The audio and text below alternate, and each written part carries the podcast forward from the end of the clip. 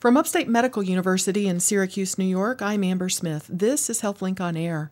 The Centers for Disease Control and Prevention issued a warning about the Asian longhorned tick and its ability to cause massive infestations because this tick is spreading across parts of the United States at a time when diseases spread by ticks, mosquito, and flea bites are on the rise. So we invited a tick expert to explain what's happening. With me in the HealthLink on Air studio is Brian Leydet an assistant professor in the Department of Environmental and Forest Biology at SUNY ESF, who also holds a position in Upstate's Department of Microbiology and Immunology. Welcome, Dr. Leydet. Thanks for having me, Amber. So, in central New York, we're used to hearing about deer ticks and Lyme disease, but this is something different. So, please tell us about it. Sure. Uh, the Asian longhorn tick has made its, its presence known now on the East Coast, um, and it's getting a lot of media attention. This tick's very interesting. It's an invasion um, from Southeast Asia, where a lot of invasive organisms come from. Um, and what's really interesting about, it, like you said, is it causes these massive infestations. Um, and it causes these massive inf- infestations, very interestingly. They parasitize usually cattle. They're, they're a really big cattle pest. Um, and what's special about the Asian longhorn tick is that we have yet to find a male species of this tick in the continental United States. Really? Yes. This tick actually can have babies. Um, the female does not need to mate to have babies. So the female is what we call parthenogenic and can lay up to 3,000 eggs without ever encountering a male. Now, these eggs all turn out to be female and they last and last and last until a male comes along and the male comes in and then we start seeing males in a population. So as of now we've only found females in the united states um, but however these ticks they parasitize an animal drop off lay thousands of eggs and then keep feeding on that on those animals. And you said they're uh, what they're attracted to cattle. Cattle so is the biggest pest. Dairy farms would need to be concerned yes, about this. and maybe? that's a concern. You know, the, the, the tick itself does cause some human diseases in in, in Southeast Asia. Um, a disease called severe fever and thrombocytopenia syndrome. It's not been detected in the United States yet. It is a viral infection, but it the tick also carries a bacterial protozoal infection called theileriosis that can infect cattle, and it does decrease egg pro- uh, milk production in the cattle. So it's a concern to, to cattle farmers. Huh. Now I have to ask: Does it have long horns on it? Is that why it's called? No, it doesn't. Um, it, I actually don't know why it's called longhorn, except maybe that it feeds on cattle, and they found it on longhorn cattle. Um, so they get a lot of these common names um, um from from where they find the the the, the tick itself. So, and and there's no diseases in humans found in the U.S. from these ticks yet. Correct. At least. Um, how did they turn up in New York? How did they get here from Asia? That's a good question. Um, they turned up in, well, actually, New Jersey, I believe, is where they first uh, discovered it on a, on a, on a sheep, um, and it was a large infestation. But then they started looking in the records and they found, well, this tick's been around in the United States a while. The problem is, it looks like another tick species that we commonly would not commonly see. But unless you're a morphological expert, you really can't distinguish them apart. So pe- people were probably seeing these ticks, but just saying, "Oh, they're this species." That's uncommon to pick up in the United States, but we do see them. And then somebody found, "Oh, no, this is actually a new species." Um, they probably came over on on cattle or or some type of of animal, um, just like most invasives come over on. Well, can we talk about sort of ticks in general? Sure. Are there anything uh, that Asian longhorn ticks have in common with like deer ticks? Not really. Um, they really are uh, almost single host specific. They'll they'll infest a sheep, drop off, and keep reinfesting that sheep, and they complete their life cycle on the sheep. Whereas the deer tick, Ixodes scapularis, uses the smaller mammals in the immature life stages, and then uses deer at, at the adult life stage. Huh, interesting. How many types of ticks are there? There are 80 species of ticks in the United States, and I believe around 280 worldwide. Okay. Commonly in the United States, we only encounter about four. So you'll only see about four on humans. The rest of them live on animals, and we really never encounter them. Interesting.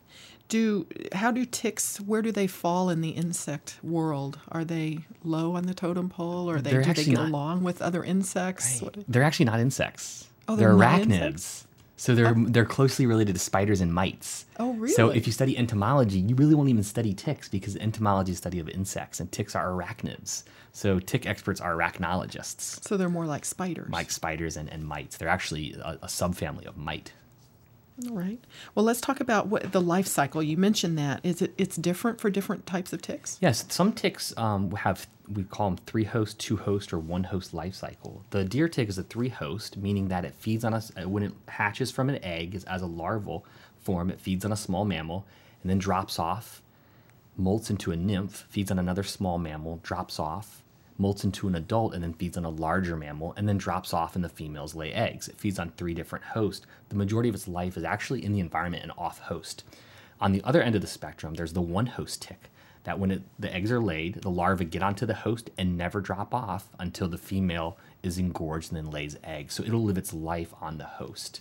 So once infested, you can't get rid of it. How long would they live then? It depends um, on environmental conditions because a lot of development is influenced by the environment uh, heat, um, sun, photoperiod, weather. Um, some ticks have uh, life uh, life cycles as quick as six months. Um, we can get them pretty quick in the lab to go through the life cycle. Some as long as three years. Well, here in central New York, I think we feel like when it snows that all the ticks are killed, but that's not true. That's not true. Um, the ticks go into hiding. Um, I call them to go in the little tick igloos. When you have a nice snow layer, the ticks are underneath the uh, the detritus layer of the forest, so decaying leaf matter. It's very warm. It's moist the little igloo ice above is keeping them very nice habitat. And then when the snow melts, the ticks are ready to come out and, and become active. Do they hibernate? They don't hibernate. Uh, the most common form uh, or life cycle, life stage of the tick overwintering is the fed adult female. So it's a female that's taken a blood meal on a deer in the fall, has fed off, and it's the size of a grape. And it sits there and waits and waits and waits over winters. It's it goes into diapause, and then once the snow melts, it lays its eggs, and the eggs hatch. So, people who are out um, snowshoeing in the woods in the winter, do they need to be checking for ticks? If there's snow covering the ground, no, there's there's really no need. However, if we do have a melt and there's patches of, of earth and it's a warmer day, if it's really cold and windy, no, ticks are not going to be out questing and climbing. But if it's a warmer day and some sun is shining through and you see some ground, yes, you, you can encounter the rare tick in those situations. This is Upstate's HealthLink on Air. I'm your host, Amber Smith, and I'm talking with Brian Leydet. He's an assistant professor in the Department of Environmental and Forest Biology at SUNY ESF, and he also holds a position in Upstate's Department of Microbiology and Immunology. So I wanted to ask you uh, if you can tell me what's happening with moose in uh, New York and Canada and and ticks. Sure. So the moose are interesting. They're they're a, a large organism that are of conservation concern, um, and they do have a tick called uh, the winter tick, uh, Dermacentor albipictus. Um, and this tick is a, is a larger tick than what we see the, the deer tick. And the, the tick likes to feed on the moose. And once it gets on the moose, it can cause these very large infestations. And with all the blood they're taking, it can really emaciate or just drain the moose of their blood. And it creates these these moose that just look very sick, ghostly. We call them ghost moose. So if you see them, they almost like an apparition of themselves because they're so sick. And it can actually decimate a, a, a moose and kill the moose. So it's so, a concern for conservationists. You said the tick is larger than the deer tick is really small, like sure. a poppy seed or something, right? Well, the adults, uh, a big, about the size of an eraser. The adults, okay. the nymphs are about a poppy seed. Um, the the dermacentor ticks are a little larger. You will find them. Um, I, there is a dermacentor tick that feeds on, on humans. The the dog tick, the American dog tick, um, and it's it's about eh, a, a 1.5 times the size of the uh, of the uh, black-legged tick. So it takes a little larger of a blood meal.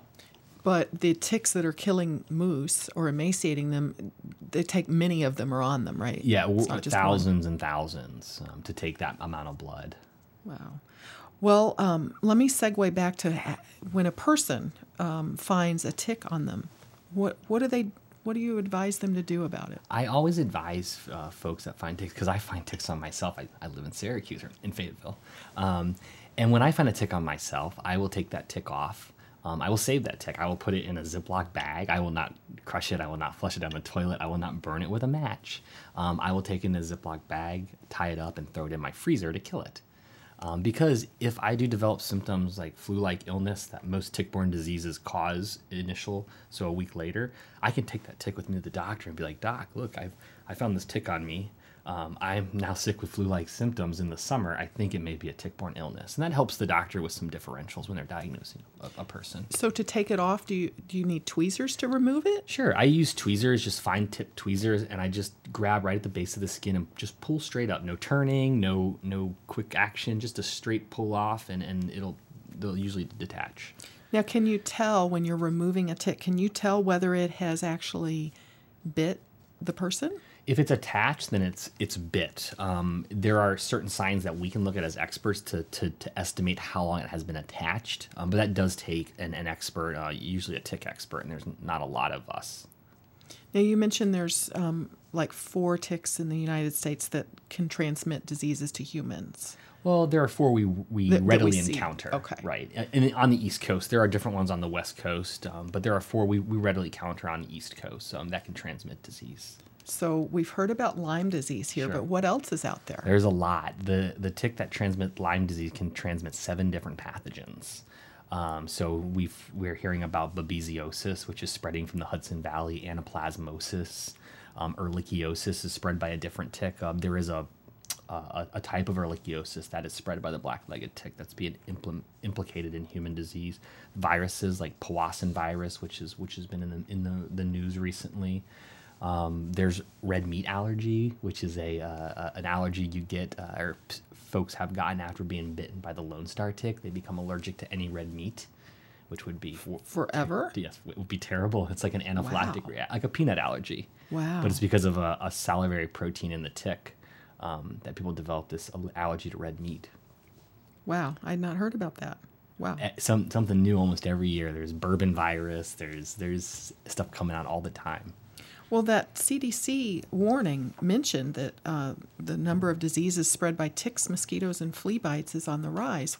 Why is that? Well, it's it's two factors. Um, one is that we're seeing the spread of the tick into new areas. So, um, you know, humans are encountering ticks more often um, now. Ticks are increasing in numbers.